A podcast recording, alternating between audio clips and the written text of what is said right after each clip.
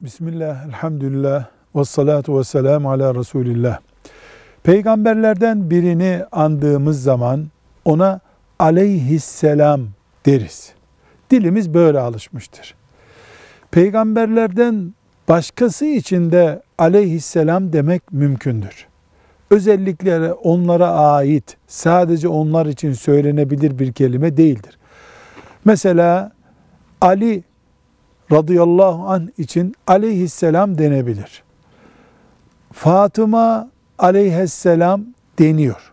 Ama bu daha fazla Şii olanlar ehli beytten olan isimleri diğer sahabilerden daha üstün tutmak için kasıtlı olarak aleyhisselam ifadesini kullanıyorlar. Ali aleyhisselam diyorlar.